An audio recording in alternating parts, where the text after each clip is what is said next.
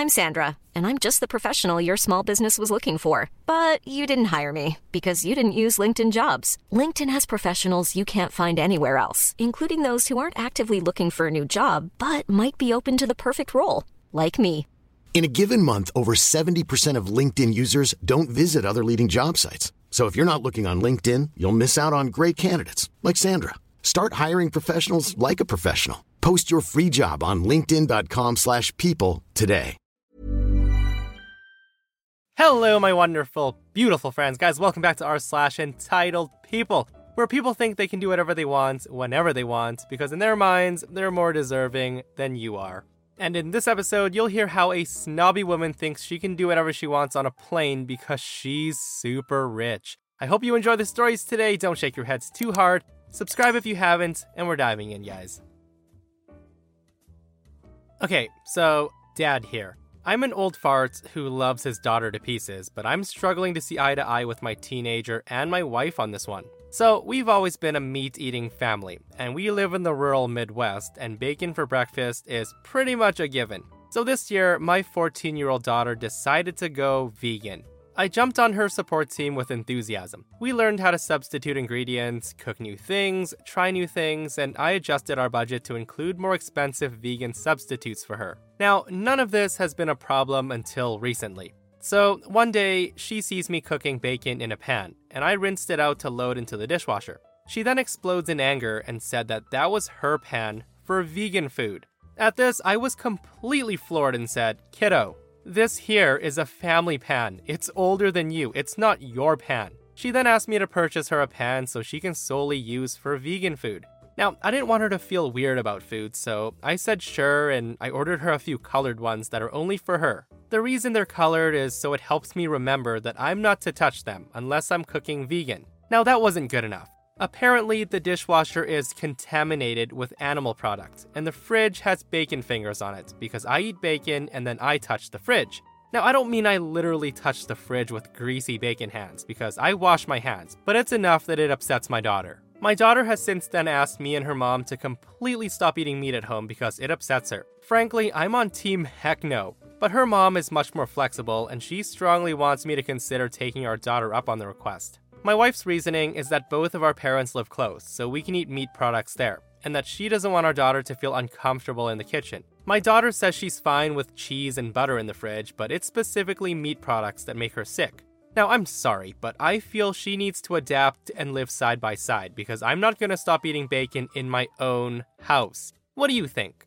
Okay, so first off, I want to say that I agree with many others in the comments who say that O P needs to nip this entitled behavior in the bud ASAP. Guys, I think it's important to honor and encourage her dietary choices. And as a parent, O P should also remind her that it's not the world's job to adjust to her lifestyle. She needs to learn to be respectful of everybody's dietary choices as well. Like, at the end of the day, just do your own thing, don't bug others, and we'll all make it. We'll all make it on this crazy planet that's just flying through the solar system. Okay, so speaking of not bugging others, this next story is pretty crazy, guys. Okay, so before we get into it, though, I just want to say that the stories I read are just stories, okay? It's not meant to poke fun at anybody's personal beliefs. I'm not attacking anybody. I'm not taking shots at anybody. I'm just sharing the ridiculous things that some people say, okay?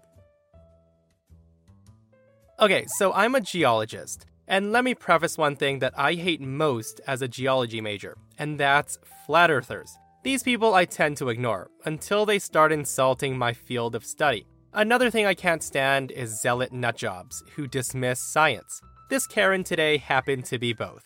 So this story takes place earlier today, while my friend and I are at Applebee's catching up and talking about our fields. First, we discuss what we're doing in our lives. The usual what's been happening, how's work, any luck finding love, et cetera, et cetera. We then discuss his field and what he wants to do. My friend goes into the deep end about D N A. Of course, when we shift gears talking about my field, I was talking about applications of isotopes in geological dating. In the middle of our conversation, a Karen overhears us. She huffs and she joins in. The woman was dressed in a very modest outfit and she had a large cross around her neck. Now, in my mind, I thought, ugh, here we go. Probably gonna assume we're gay. Now, of course, that wasn't the issue, surprisingly. Now, the Karen starts off calm at first, saying, "So, why are you feeding this establishment with falsehoods?" Now, at this, I'm confused and said, "What do you mean?" She says, what you're discussing. Nothing can be older than the last two thousand years. I want to let you know that spreading falsehoods is a sin, in the name of our Lord. At this, my friend is trying not to laugh, and she says, "Do you both realize that this is no laughing matter?" I then say to her, "Why do you dismiss scientific progress that has been peer-reviewed to death?"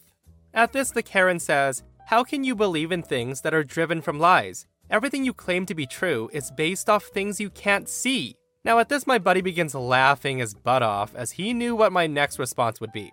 And I said to her, "So how can you believe in a God that you can't see?" And this sets her off. It gets her pissed. And she says, "How dare you insult my religion?" I told her, "I'm just using your own logic against you. I bet you're one of those people who believe that the earth is flat." At this she says, "You brat, I bet you have a falsehood to also support that lie." I told her, "International Space Station, you go high enough, you'll see the curve of the earth." At this the woman shouts, "Lies, you will never get into heaven." Now by this point, what I assumed was her child came up to us. Like mother, he was also wearing a cross. However, he was in a sweater vest, I would say about seven years old. The kid says, "Mommy, you're not gonna come back to eat with me and daddy?" She says, "Yes, honey, but mommy needs to do one more thing and I'll be right back." The woman then gets down on her knees and puts her cross to her lips and says, "Dear Heavenly Father, please forgive these sinners. They spread falsehoods and I wish their souls to be saved. Please bring your spirit upon them and save them from the devil." So after that, she got up and went back to her table. The odd thing is, her kid didn't follow. However, he did surprise us. He says, "Hey, so please don't be upset with my mom. She can be a little bit weird. I'm sorry." The kid then follows after his mom. After that, I give the "what just happened" remark to my buddy. Now, to avoid other conflict with her, we just talked about simple things in life. Guys, I don't even know what to say to this, so I'm just gonna leave this comment right here. This person says, "I bet her brain is flat." So in the mid nineteen eighties, I was a furloughed airline pilot. And like most of my furloughed brethren, I went off in mad search for a flying job until business picked up for our employer and we got called back. As luck would have it, I found a gig as a captain on a Dassault Falcon fifty E X, operated by an aircraft charter company. The Falcon fifty is a mid-sized, three-engine business jet and a truly pleasant airplane to fly. I had been previously qualified on it, so I made a nice fit for the charter operator. Now, people who spend five thousand dollars or so per hour to charter a mid-sized jet are by definition prone to a sense of entitlement. It came to pass one day that we were to pick up an ultra-rich woman and her ten-year-old at Denver Stapleton and take them to Orlando, Disney World. I was on the ramp at the appointed time, aircraft cleaned, fueled, and catered. The first officer and I have reviewed the weather package and confirmed that our flight plan has been correctly entered, and we're waiting peacefully in the cockpit with the door closed. The passenger arrives and is greeted by the flight attendant. When the cabin door is closed and locked, we'll start the engines and wait for the flight attendant to let us know that the safety briefing has been given. This happens, we taxi out and depart. No muss, no fuss. Now, we're climbing through about twenty-five thousand feet, and the flight attendant calls the cockpit and says, "Hey, John, um, the lady wants to visit the cockpit with her son." I tell her, "Now, you know we can't do that. Company rules plus F A A rules." Ah, well. Silence resumes and the climb continues. About ten minutes later, and we're level at our cruising altitude, and the call light comes on. The attendant says, "Missus Rich Lady Karen demands that you come back here and talk to her." I tell her, "I'm sorry, I'm not gonna do that." Now, not that I think it's gonna help, but at this point, I turn the fasten seatbelt sign back on and says, "Folks, this is the captain. I've turned on the fasten seatbelt sign. We're expecting some moderate turbulence along the routes, so please return to your seats at this time." Okay, so I lied. But not ten minutes later, there's pounding on the cockpit door. At this point, I call for the flight attendant and no answer. And now I'm getting concerned. I can hear the woman yelling, but I can't make out what she's saying. I'm debating on what to do when the cockpit door comes off its track and it's forced open. I can see the Karen standing there, and she says ever so brightly, "There, that's so much better. Now we can have a nice conversation, can't we?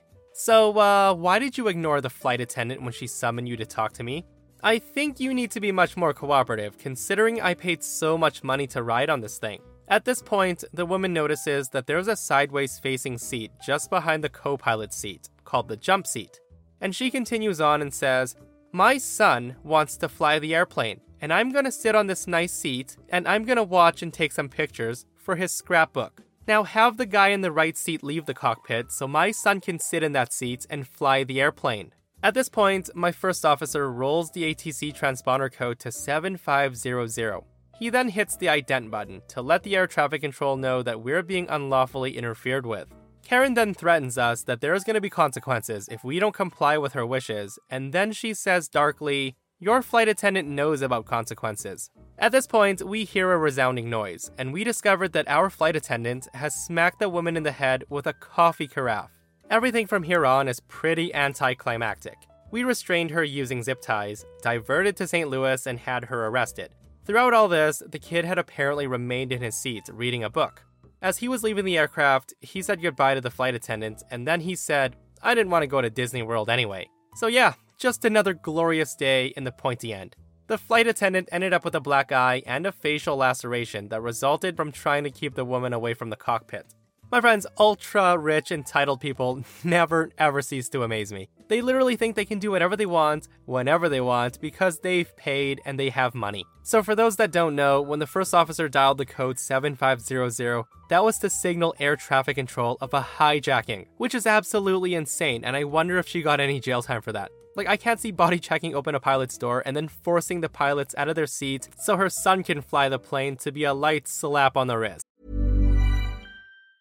Mom deserves the best, and there's no better place to shop for Mother's Day than Whole Foods Market. They're your destination for unbeatable savings. From premium gifts to show-stopping flowers and irresistible desserts, start by saving thirty-three percent with Prime on all body care and candles. Then get a fifteen-stem bunch of tulips for just nine ninety-nine each with Prime. Round out Mom's menu with festive rosé, irresistible berry chantilly cake, and more special treats. Come celebrate Mother's Day at Whole Foods Market. Hiring for your small business? If you're not looking for professionals on LinkedIn, you're looking in the wrong place. That's like looking for your car keys in a fish tank.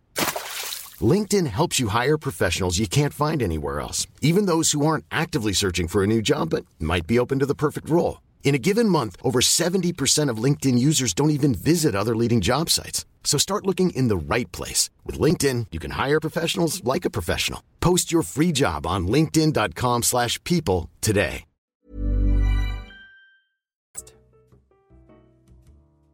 So this story happened to me a few years ago, and I just remembered it. I was working at a restaurant waiting tables in a very affluent area on the Jersey Shore. We had our fair share of entitled people who were under the impression that if you throw enough money around, you can do whatever you want and treat people however you want. And when your income depends on their tips, you kind of just have to deal with it.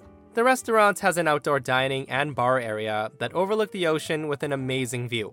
During the summer, this was pretty much where everybody wanted to sit, rather than the indoor dining area. Now, for anyone who works someplace with outdoor dining, you know the one monkey wrench that can ruin a very profitable dinner shift: the weather. No matter how accurate the forecast says it's going to be, you can never know for sure. For the most part, we've never had an issue, because if it started to abruptly rain, there would usually be more than enough room inside for all the people who were sitting outside to move in. It's usually a mess to keep track of which table moved where, but we always handled it without an issue. Until that one day. We had a large party booked one day in our indoor area that took up more than half of our tables. A fiftieth birthday, I believe. So the indoor capacity was limited. And even on top of the party, there were some customers who were weary about the weather, so they decided to sit inside also. And then more and more people started sitting outside. My manager did a quick assessment, and he realized that if it started to rain, we would barely have enough room inside to accommodate everybody who was sitting outside. He told us we had to stop seating the outdoor area and start recommending our outdoor tables to move inside because of the weather, just to be on the safe side. And of course, everybody was okay with it, except I had a table of nine, who seemed fairly middle-aged and very wealthy. Each end of the table seemed to be in their own conversations, not paying attention to the other. Upon hearing about the incoming rain, I go to the woman whom I thought was in charge. She had the fakest tan of them all, and I tell her, oh, let's call her Karen. "Ma'am, I'm really sorry, but because of the weather coming in and the limited seating inside, I'm going to have to move you folks inside so you don't get caught in the rain." Now this Karen is so entrenched in her conversation that she doesn't even register that I, a lowly waiter, was talking to her. So I try again and said, "Ma'am, I'm so sorry for interrupting, but..." At this point, she cuts me off exasperated and says, "What? What are you saying? I began again and said, Ma'am, I'm so sorry, but because of the weather coming in and the insides filling up, we need you to move inside. We have a table ready for you. I can move all your drinks and everything for you. The Karen then snaps back with, The only reason we came here was to sit outside. We will deal with the weather. At this point, I realized that she doesn't grasp what I'm saying, so I try again and said, Ma'am, just in case the... Now, the woman then goes from zero to one hundred and she yells, We... will effing deal with it. She yelled so loudly that the people on the other half of her table heard. They didn't hear our prior exchange, but they only heard her outburst, and they went back to their conversation, assuming this must be normal behavior for her. At this, I think, well, she wants to deal with it on her own? You got it. So I begin to take their order. Filet mignons, a few lobster tails, all the expensive stuff. I then put the order in, and I looked back at all the other tables that had moved inside, because they were rational human beings. And my table of nine entitled jerks were the only ones out there. I then hear the leathery-looking Karen say to the rest of the table, Wow, we have the entire patio to ourselves? What luxury. After a while, I looked inside and saw that their table that I held for them was being taken by another party that had just walked in.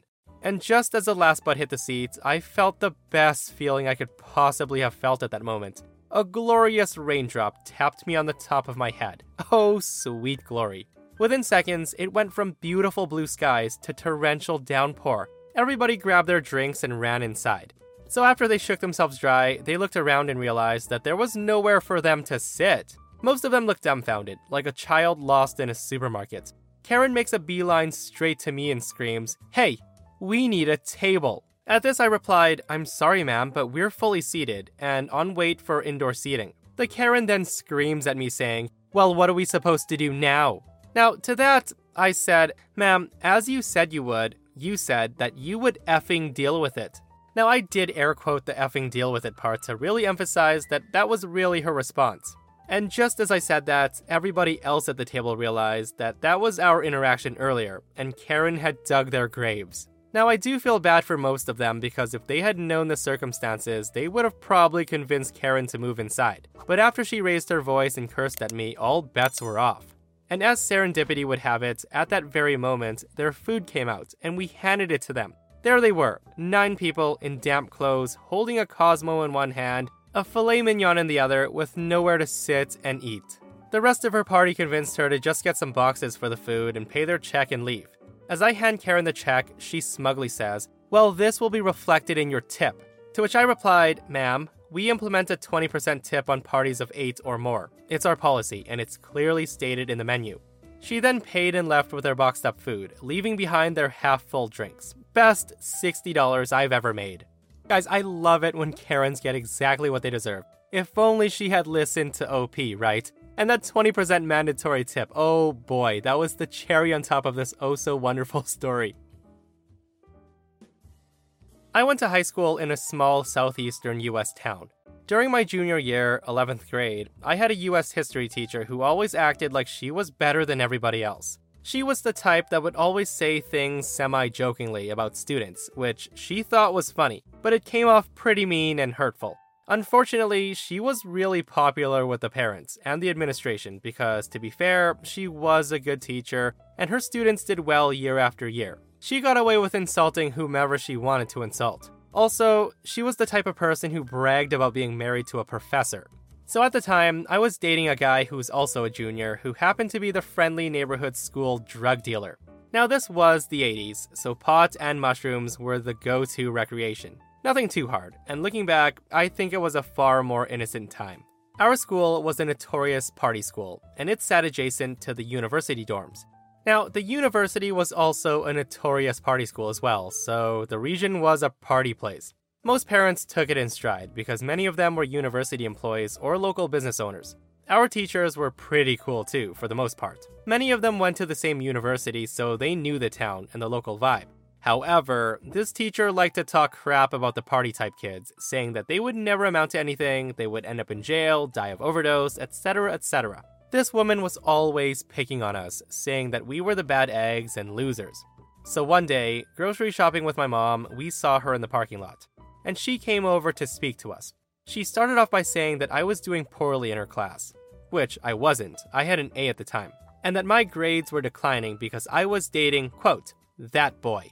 She then proceeds to tell my mom that she was raising a junkie and that I would never amount to anything.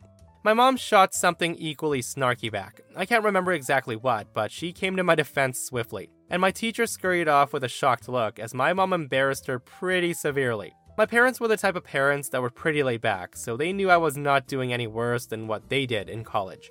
The rest of the school year was pretty uncomfortable, to say the least. I dreaded going to her class. She seemed to make my life miserable at every chance, and now worked in insults about my mom too. I was really hurt, and never forgot how mean she was. I did graduate the next year, I went to college, and worked for many years in the government, and then went back to school and got my P H D. I then became a professor at the university in my high school town. I never ended up being a junkie or whatever she said. So I'm riding the elevator to my office one morning, and guess who gets on with me? Yep. She was going to visit her husband, who was a professor in another department in the same building. Now, I wasn't gonna say a thing. I was just standing there biting my tongue, but she recognized me. She couldn't remember my name, so I reintroduced myself, and she exclaims, "Oh, it's you. I can't believe it's you. How are you?" At this, I gave a polite but cool response, and she says in her same snarky tone, "What are you doing here at this school?"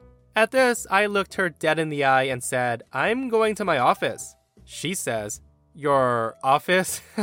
Aren't you a funny one?" Now at this, I didn't say anything, but when I got off the elevator, I turned around, pointed down the hall to my office, and said, "Down the hall on the left, that department, if you want to drop by. Ask for Doctor O P." I then smiled the fakest smile at her, flipped her off, and said, "Good to see you," returning the snarky attitude. I think her knowing that I was a professor was enough to make me feel gratified. Guys, the only thing that would have made the story so much sweeter is if O P somehow worked her way up to be the husband's boss. And that, my friends, brings us to another end of our slash entitled people. Guys, I hope you enjoyed today's crazy stories. If you did, hit that thumbs up. And if you missed yesterday's episode on the channel, a snobby Karen gets embarrassed by an old lady. Check it out if you haven't. And myself and Steve-O will see you guys in the next one. We love you. Hey, it's Paige DeSorbo from Giggly Squad. High quality fashion without the price tag. Say hello to Quince. I'm snagging high-end essentials like cozy cashmere sweaters, sleek leather jackets, fine jewelry, and so much more. With Quince being fifty to eighty percent less than similar brands. And they partner with factories that prioritize safe, ethical, and responsible manufacturing. I love that. Luxury quality within reach. Go to quince.com slash style to get free shipping and three sixty-five day returns on your next order. Quince.com slash style.